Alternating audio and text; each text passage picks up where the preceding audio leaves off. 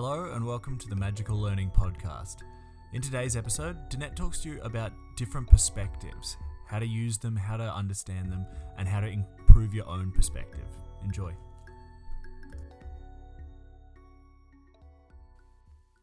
Hello, and welcome to this edition of Magical Learnings podcast. My name is Danette Fenton Menzies, and I'm the Director of Learning here at Magical Learning. And today I thought we'd talk about perspective taking. How do we put ourselves in other people's shoes, so to speak, so that we can understand that not all of us see the world the same? In fact, none of us see the world the same way. To start with, let's start with a quote by Stephen Covey, Stephen R. Covey, that is. To change ourselves effectively, we first had to change our perceptions. And being able to understand that we have different perceptions, different perspectives is really important if we want to get on and understand others.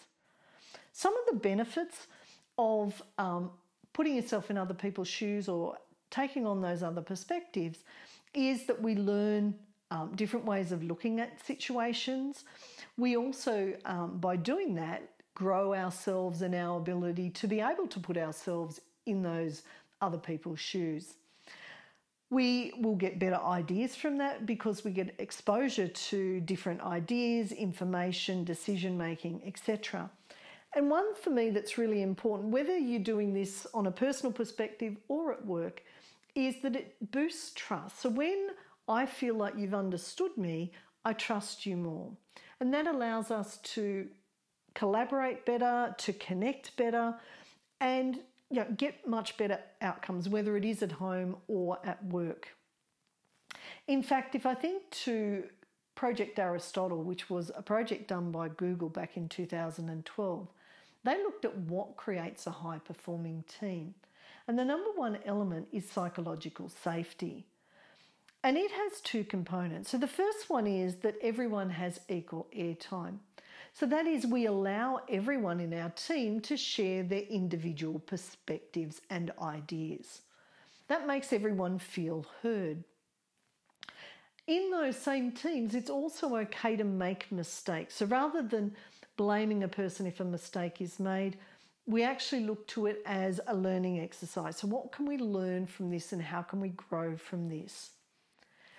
And when we do that, it just opens our eyes and other eyes to a whole new world that maybe they wouldn't have seen had they not been open to listening to others, particularly people's whose opinions, um, beliefs might be quite different from our own. Again, another quote The greatest tragedy for any human being is going through their entire lives believing the only perspective that matters is their own. And that's by Doug Baldwin. It is really important to understand that all of us see the world through our own lenses.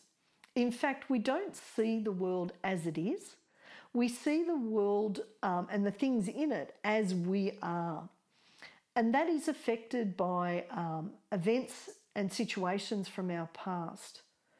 So we basically get our perspectives by interpreting things through the lenses of our own beliefs and past experiences. So it is quite possible that we can be having a conversation thinking that we're understanding one another's perspectives when really we don't understand them at all. Let me give you an example. A number of years ago, I was teaching a workshop, and in that workshop was a, a manager who was new to the organisation and new to their team. And one of the ways that they decided that they wanted to connect with their team was that they sent them an email asking each team member to sh- share their weaknesses with the new manager. And the new manager was complaining that everyone seemed to be resisting sending their reply to that email. And they couldn't understand why that is. And I said, well, you know, some people might see that as a bit of a threat because before you've built that trust, you're asking them to share a vulnerability, being their weaknesses, with you. And they're like, no, no, no, that's not what I meant at all. I meant because I really love to learn that I, I want to learn and grow. So sharing those weaknesses helps others to hold me to account. And I said to them, well, yes, that's one perspective. However, here's another perspective, you know, that people might see that as a bit scary given you're brand new to the organisation, they don't really know you. And she was like, What? Oh, I thought everyone saw the world like I saw it. And they were genuinely astonished that there was more than one viewpoint to the situation. Now, the wonderful thing was they were open once they got that aha to going, oh, well, how do I understand that better? So it is really important to recognize that not everyone sees the world as we see it. And that's not good or bad, it's not right or wrong, it just is. So, if we want to be a good leader, for argument's sake, the more we can start to understand other people's perspectives, the better we're going to connect with others, the better they're going to trust us, and as I said, we'll have much more ability to come up with great ideas, um, make good decisions, problem solve, etc. So it is always important to recognise that often when there is miscommunication between people, people tend to take that black and white perspective. They're right, or sorry, I'm right, they're wrong. Versus working out that there's actually multiple perspectives. And in fact, if I want to change another person's perspective or at least understand their perspective, the more different perspectives I can show them, the more likely they are to open their mind. When we tend to go, it's either my way or the highway, most people go, Well, I have no autonomy, I have no say in this, it goes against my belief, therefore I'm not going to agree with you. And we see this a lot in the political arena, where if a person is strongly for one particular party, they will not be open to listening to some things from another party, which actually may be quite useful. Same with religion. There's a whole stack of things where people have very divisive beliefs that stop them from being open to listening to others. In fact, um, I've read a book recently which is called Think Again by Adam Grant. And he shared in that a story about a black musician who was able to convert over 200 people who were members of organisations such as the Ku Klux Klan and neo Nazi organisations to actually understand the perspective from a black person's perspective. And they did it not by saying they were right and the other people were wrong, but they did it by asking a series of questions to just help the other people explore their beliefs and whether they were factual or not. And by doing that, they were able to convert people, so much so that a number of them resigned from the organisations and actually then spent time convincing other members of how they'd got their beliefs wrong. Isn't that interesting? A fabulous story, and highly recommend the book Think Again by Adam Grant. We're going to be doing a book review on it as well. So, taking multiple perspectives rather than just going mine and theirs is really important. So, it's a really useful tool. Asking questions can be another great way of understanding another person's perspective. So, you can ask yourself questions such as What am I missing here?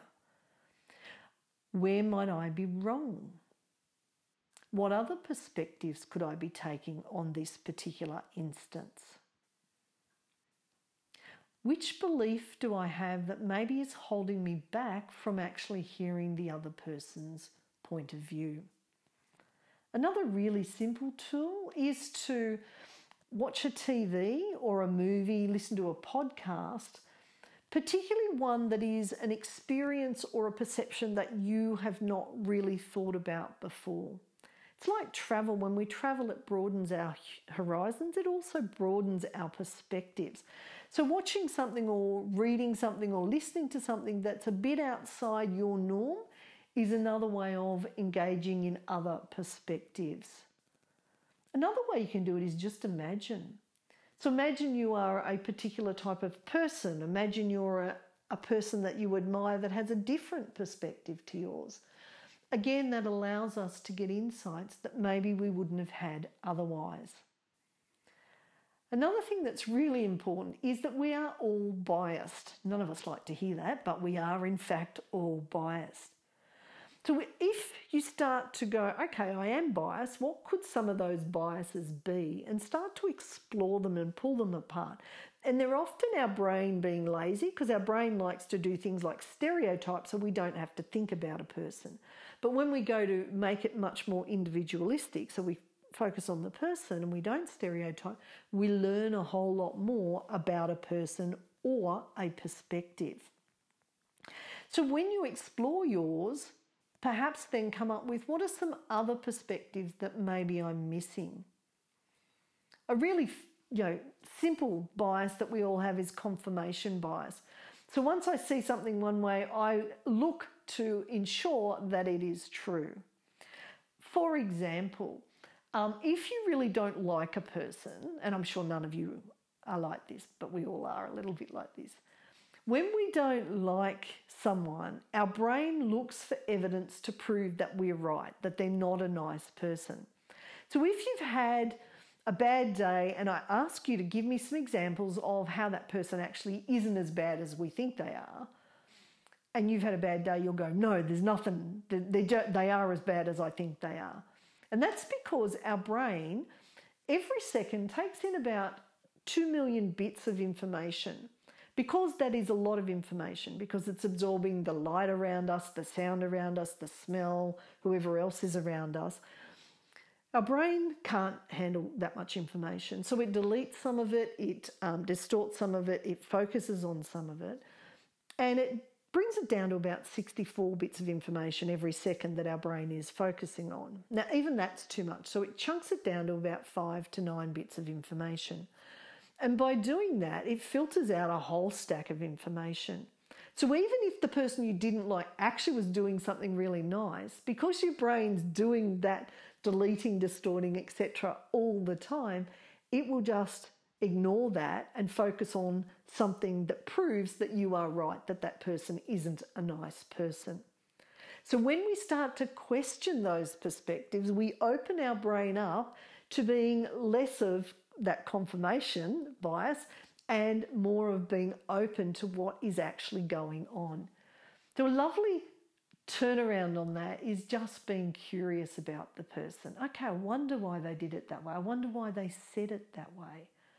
Maybe if I ask them some questions to understand, you know, what is their their view on this situation, you know, you can be astonished by their thoughts. We often believe that we understand others through their facial expressions, etc. There's a lot of science that shows that that, in fact, is not true. So we are much better to ask questions and to elicit the information from the person than we are to just assume that we know them better than they know themselves.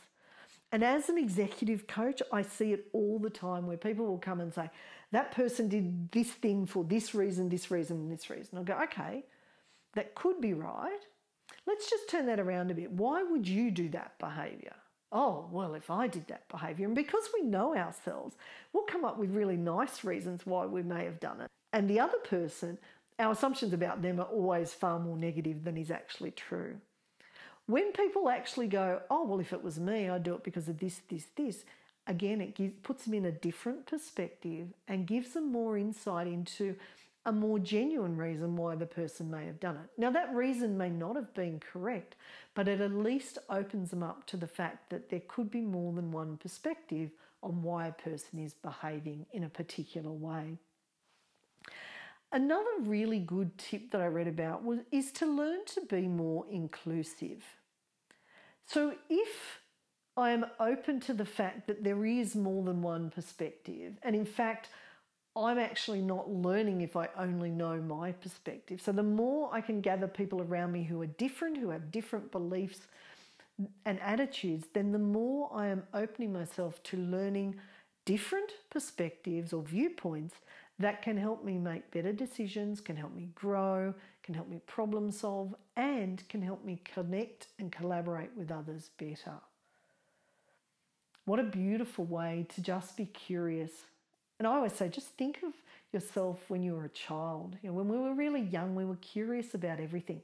As we get older, we get more rigid in our thinking and our beliefs, and we need to go back to being more childlike and curious about other people and what they believe and what they understand of the situations that we're dealing with, particularly if there is conflict. So I'd like to leave you with one last quote, and that is by Henry Golding, who said, The joy of tasting different cultures is it gives you a broad perspective. And I know as we are starting to see a way forward through COVID, that as we start to return to travel and meeting new people from different cultures, that that gives us a perfect opportunity to learn and grow and to start to understand different people's viewpoints and perspectives about the world that we live in. Until next time, stay magical. Thank you. Thank you for listening to the Magical Learning Podcast. I hope you enjoyed this episode as much as I did. I got a lot out of it. If you're new to the podcast, you can go back and have a look at some of our older episodes. We've got webinars in there, but we've also got shorter episodes that cover more specific topics. Otherwise, you can always follow us at all social medias. We are Magical Learning on most things, including YouTube, where you can see old webinars and extra information. Have a magical week.